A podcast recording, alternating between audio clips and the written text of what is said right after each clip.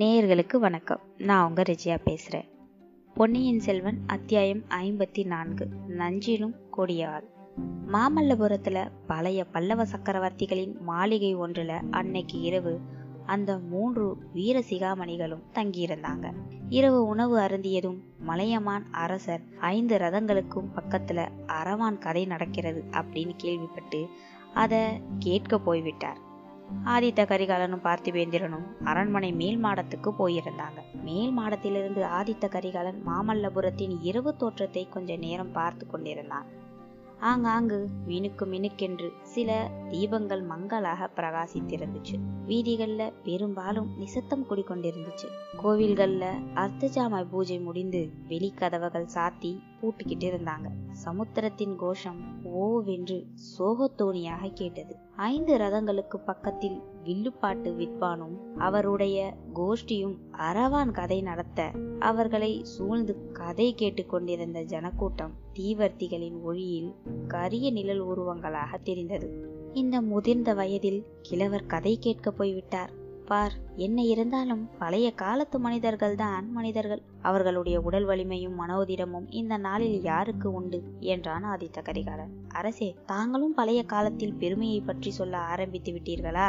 பழைய கால மனிதர்கள் சாதித்த என்ன காரியத்தை நாம் காலத்தில் நாம் சாதிக்கவில்லை? தங்களை போல இளம் பருவத்தில் போர்க்களத்துல வீர செயல் புரிஞ்சவங்களை பத்தி கதைகளிலும் காவியங்களிலும் கூட கேட்டதில்லையே அப்படின்னு சொன்னான் பார்த்திபேந்திரன். பார்த்திபா, நீ உண்மை உள்ளம் படைத்தவன். மனதில் ஒன்று வைத்துக் கொண்டு வாயினால் வேறொன்று பேசாதவன். நான் அத நல்லா தெரிஞ்சிருக்கேன். இல்லனா நீ என்னுடைய நண்பன் இல்ல சத்ருன்னு சந்தேகிச்சிருப்பேன்.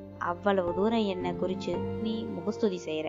முகஸ்துதிய போல ஒருவனை பாதாள படுகுழியில தள்ளக்கூடியது வேற எதுவுமே இல்ல அப்படின்னு ஆதித்த கரிகாலன் சொன்னதும், ஐயா, சுயநல நோக்கத்தோட ஒருவனை பத்தி இல்லாத உயர்வை புனிஞ்சு சொன்னா அது முகஸ்துதியாகும். தஞ்சாவூர்ல பழுவெற்றையர்களின் அடிமையாக இருக்கிறானே மதுராந்தகன், அவன்கிட்ட போய் நீ வீராதி வீரன்னு நான் புகழ்ந்தால் அதுதான் முகஸ்துதி. அப்படி நான் எப்போதாவது செஞ்சதாக உங்களுக்கு தெரிஞ்சிச்சுன்னா என்னை உடனே தங்களுடைய கையில் இருக்கும் வாளினால வெட்டி கொன்னுடுங்க. தங்களை பத்தி நான் சொன்னதுல ஒரு வார்த்தை கூட அதிகம் இல்லையே. பழைய காலத்துல எந்த வீரன் இவ்வளவு இளம் வயசுல இத்தனை பெரிய காரியங்களை சாதிச்சிருக்கான்? தங்களை பெரிய பாட்டனாராகிய யானை மேல் தூஞ்சிய ராஜாதித்தரை ஒருவேளை தங்களுக்கு சமமாக வேணும்னா சொல்லலாம். தங்களை விட அதிகம்னு கூட அவரையும் சொல்ல முடியாது. நிறுத்து பார்த்திபா, நிறுத்து. ராஜாதித்தர் எங்கே, நான் இங்கே? மகா சமுத்திரம் போல் பொங்கி வந்த ராஷ்டிரகூடர்களின் மாபெரும் சைனியத்தை ஒரு சின்னஞ்சிறு படையை வைத்து கொண்டு எதிர்த்து நிர்மூலமாக்கி வீர சொர்க்கம் அடைந்த ராஜாதித்யரை பற்றி பேசுவதற்கே நாம் தகுதியற்றவர்கள். அவருடன் நம்மை ஒப்பிட்டுக் கொள்வதா? சோழக்குளம் இருக்கட்டும், நீ பிறந்த பல்லவ குலத்தில் முற்காலத்தில் எப்பேற்பட்ட மகா புருஷர்கள் இருந்தார்கள். மகேந்திரவர்மனையும் மாமல்லரையும் இனி இந்த நாட்டில் எப்போதாவது காண போகிறோமா? தெற்கே துங்கபத்திரையிலிருந்து வடக்கே நர்மதை வரையில் ஒரு குடை நிழலில் ஆண்ட புலிகேசியை வென்று வாதாபியை அழித்து ஜெயஸ்தம்பம் நாட்டிய நரசிம்மவர்மர் எங்கே? நீயும் நானும் எங்கே? இந்த மாமல்லபுரத்தை போல் ஒரு சொப்பனபுரியை நம்முடைய காலத்திலோ நமக்கு பிற்காலத்திலோ யாராவது சிருஷ்டி செய்ய முடியுமா? அடடா, ஒரு தடவை 4 புறமும் நன்றாக பார் பார்த்திபா. அதோ வில்லுப்பாட்டு நடக்கிறதே, அங்க ஒத்து பாரு. அந்த மாதிரி கற்பாறைகளை குடைஞ்சு அற்புத ரதங்களின் வடிவங்களிலே அமர்ந்தவர்கள் சாதாரண மனிதர்களா? 350 ஆண்டுகளுக்கு முன்பு இந்த மாமல்லபுரம் எத்தகைய கோலாகலமாக காட்சியளித்திருக்க வேண்டும்? நினைக்கும் போதே எனக்கு உடம்பு சிலிர்க்கிறது. உனக்கு அத்தகைய உணர்ச்சி உண்டாகவில்லையா? உன் முன்னோர்களை பத்தி நினைக்கும் போதே உன் தோள்கள் பூரிக்கவில்லையா? அரசே, சற்று முன்பு தங்களை முகஸ்துதி செய்வதாக சொன்னீர்களே. சில சமயம் தங்களிடம் உள்ள குற்றங்குறைகளை நான் எடுத்து சொல்வதுண்டு. அப்படிங்கிறத மறந்துட்டீங்க போல இருக்கு. சிற்பம் சித்திரம் கலைன்னு வாழ்நாளை வீணாக அடிக்கும் பைத்தியம் தங்களையும் பிடித்து கொண்டிருக்கிறது. இந்த பைத்தியம் பிடித்ததினாலேதான் என் முன்னோர்கள் அடைந்த வெற்றியெல்லாம் வீணாக போயிற்று. வாதாபிக்கு போய் ஜெயஸ்தம்பம் நாட்டிவிட்டு மாமல்லர் திரும்பி வந்தாரே, பிறகு என்ன செய்தார்? கற்களை செதுக்கி கொண்டும் பாறைகளை குடைந்து கொண்டும் உட்கார்ந்திருந்தார். அதன் பலன் என்ன? சில காலத்துக்கெல்லாம் மறுபடியும் சளுக்கர்கள் தலை தோங்கினார்கள். பெரும்படையுடன் மீண்டும் பழிவாங்குவதற்கு வந்தார்கள். காஞ்சியையும் உறையூரையும் அழித்தார்கள். மதுரை வரையிலும் போய்விட்டார்கள். நெடுமார பாண்டியன் மட்டும் நெல்வெளியில் சளுக்கர் படையை தடுத்து நிறுத்தி தோற்கடித்திராவிட்டால் இன்றைக்கு வரை இந்த தென்னாடு முழுதும் சளுக்கர் ஆட்சியில் இருந்திருக்கும். இல்லையா? இல்லை பார்த்திபா, இல்லை. உலகத்துல எந்த அரச குலமும் என்றென்னைக்கும் நீடித்திருந்ததாக நாம் கேள்விப்பட்டதில்லை. ராமர் பிறந்த இஷவாகு குலத்துக்கும் ஒரு முடிவு ஏற்பட்டது. சளுக்கர்களை வீழ்த்த ரட்டை மண்டலத்தார் தோன்றினார்கள். ராஜ்யங்கள் சில சமயம் உன்னத நிலைமை அடைவதும் சில சமயம் தாழ்ச்சி உருவதும் இயல்பு. சில ராஜ்யங்கள் சில காலம் எவ்வளவோ உன்னதமாக இருந்துவிட்டு இருந்த இடம் தெரியாமல் போய்விடுகின்றன. என்னுடைய முன்னோர்களையே பார். கரிகால் வளவன், கிள்ளி வளவன் முதலிய சோழ மன்னர்கள் எவ்வளவோ சீரும் சிறப்புமாய் இருந்தார்கள். அவர்களை எல்லாம் பத்தி இப்போ நமக்கு என்ன தெரிஞ்சிருக்கு? கவிஞர்கள் சிலர் அவங்கள புகழ்ந்து பாடி இருக்கிறதுனால அவங்க பேரையாவது தெரிஞ்சு கொண்டிருக்கிறோம். கவி பாடிய பாணர்கள் உண்மையைத்தான் பாடினார்களோ இல்ல நல்லா மதுபானம் செஞ்சுட்டு மனம் போன போக்குல பாடினாங்களோ நமக்கு தெரியாது, இல்லையா? ஆனா மகேந்திர பல்லவரும் மாமல்லரும் இந்த சிற்பபுரியை சிருஷ்டித்தார்களே, இது 1000 ஆண்டு காலம் அவர்களுடைய பெருமையை உலகத்துக்கு உணர்த்தி கொண்டே இருக்கும். அவர்கள் செய்த காரியத்துக்கு ஈடாக நீயும் நானும் என்ன செய்திருக்கிறோம்? போர்க்களத்திலே 10000 மனிதர்களை கொன்று குவித்திருக்கிறோம். ரத்த வெள்ளம் ஓட செய்திருக்கிறோம். உலகத்துல நம் பெயரை நிலைநிறுத்த வேறு என்னதான் செஞ்சிருக்கோம்? இதை கேட்ட பார்த்திபேந்திரன், இந்த மாதிரி பேசுறது ஆதித்த கரிகாலன் தானா அப்படின்னு சந்தேகப்பட்ட பாவனையோட கொஞ்ச நேரம் திகைச்சிரு. பிறகு ஒரு பெருமூச்சு விட்டு, அரசே, போரையும் வீரத்தையும் குறிச்சு தாங்களே இந்த மாதிரி பேசுறதுன்னா நான் என்ன சொல்றதுன்னு தெரியல. தங்களுடைய மனம் இன்னைக்கு சரியான நிலைமையில இல்ல, அதனாலேயேதான் இப்படி பேசுறீங்க. ஐயா, தங்கள் மனதில் உள்ள வேதனை என்னன்னு எனக்கு சொல்லக்கூடாதா?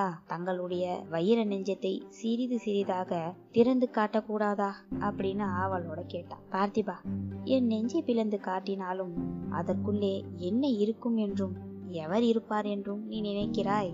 அதைத்தான் தெரிந்து கொள்ள விரும்புகிறேன் சுவாமி. என்னை பெற்ற தாயும் தந்தையும் இருக்க மாட்டார்கள். என் உயிரிலும் இனிய தங்கையும் தம்பியும் இருக்க மாட்டார்கள். என் உயிருக்குயிரான நண்பர்களாகிய நீயும் வந்தியத்தேவனும் இருக்க மாட்டீர்கள். வஞ்சகமே வடிவான ஒரு பெண் அதில் இருப்பாள். பாவமே உருவான பழுவூர் இளையராணி அதில் இருப்பாள். நஞ்சிலும் கொடியவளான நந்தினி என் நெஞ்சுக்குள்ளே இருந்து என்னை படுத்தி வைக்கும் பாட்டை இன்று வரை வாயை திறந்து யாரிடமும் சொன்னதில்லை.